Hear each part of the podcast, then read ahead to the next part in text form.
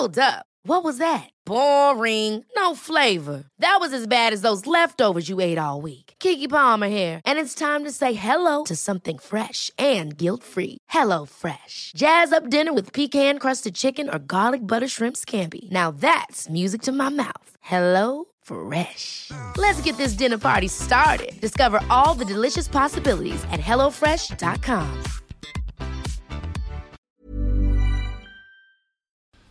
Le 2 mars 1991, Serge Gainsbourg nous quittait. 30 ans après sa mort, le chanteur, compositeur, poète continue de hanter ceux qu'il a croisés. C'est le cas de Georges Bozy, aujourd'hui directeur d'édition du Dauphiné Libéré. Il était jeune journaliste pour la radio lorsqu'il a rencontré l'homme à la tête de chou en 1985 avant un concert à Grenoble. Il nous raconte. Au-delà du souvenir euh, ému en tant que tel, parce que euh, Serge, Gain- Serge Gainsbourg, pardon, c'est plus qu'une icône, c'est quelqu'un qui a vraiment euh, changé, changé la vision qu'on pouvait avoir de la, musique et de la chanson française à l'époque, et pas seulement sur la provocation, mais aussi sur l'orchestration. C'est un formidable arrangeur. Et c'est un immense professionnel. Je m'en suis rendu compte parce qu'effectivement, à la fin des années 80, le fameux concert à l'esplanade de Grenoble, et, on avait rendez-vous dans une caravane pour faire l'interview de, de Serge Gainsbourg, qui, qui n'était évidemment à l'époque pas encore euh, euh, cette icône qu'on connaît aujourd'hui, mais qui était immensément célèbre. Et je suis arrivé le premier. Je suis arrivé le premier et je me suis installé dans la caravane avant tout le monde. Et euh, j'ai vu Serge Gainsbourg qui parlait euh, de son concert avec euh, ses, ses techniciens, collaborateurs, on les appellera comme on voudra. Et c'était véritablement un homme au travail. Un homme au travail, sérieux, appliqué, écoutant, répondant de la façon la plus simple et normale qui soit. Et quand l'heure de l'interview est arrivée, que mes confrères sont arrivés, Gainsbourg est devenu Gainsbar. Ça a duré le temps de l'interview, il a remonté les manches de sa veste avec, sa chemise de jean dessous, il a allumé sa cigarette et, euh, et sa voix est descendue de deux tons et il était dans le ah, comme ça, comme on le connaît en fait, euh, répondant les yeux mi-clos, euh, comme si on l'avait réveillé cinq minutes avant. Et, voilà, l'interview s'est passée comme ça.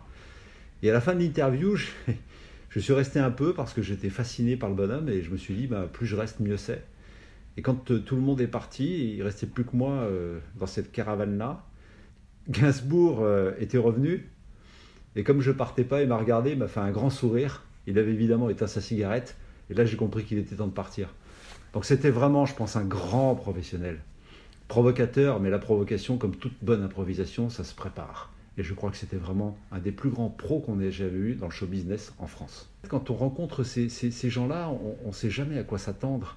Et euh, on est jeune. À l'époque, je l'étais, et, Gainsbourg véhiculait, comment dirais-je, c'est un mystère, Gainsbourg. C'est un mystère.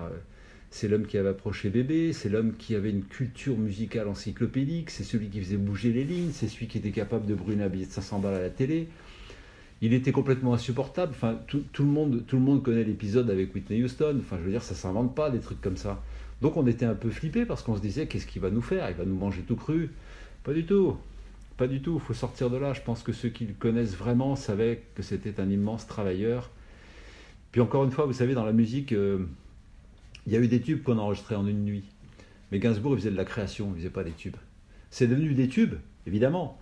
Mais c'était d'abord de la musique, d'abord un truc travaillé. euh, c'est un type qui avait une culture encyclopédique. euh, moi, chapeau, j'ai conscience aujourd'hui de la chance qu'on a eue, nous, à l'époque, de pouvoir l'approcher et de passer quelques minutes avec lui. Pas beaucoup, quelques minutes, mais quel bonhomme. Ever catch yourself eating the same flavorless dinner three days in a row?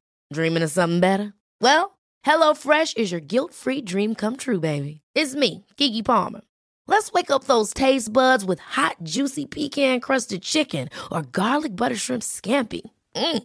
Hello Fresh. Stop dreaming of all the delicious possibilities and dig in at HelloFresh.com. Let's get this dinner party started.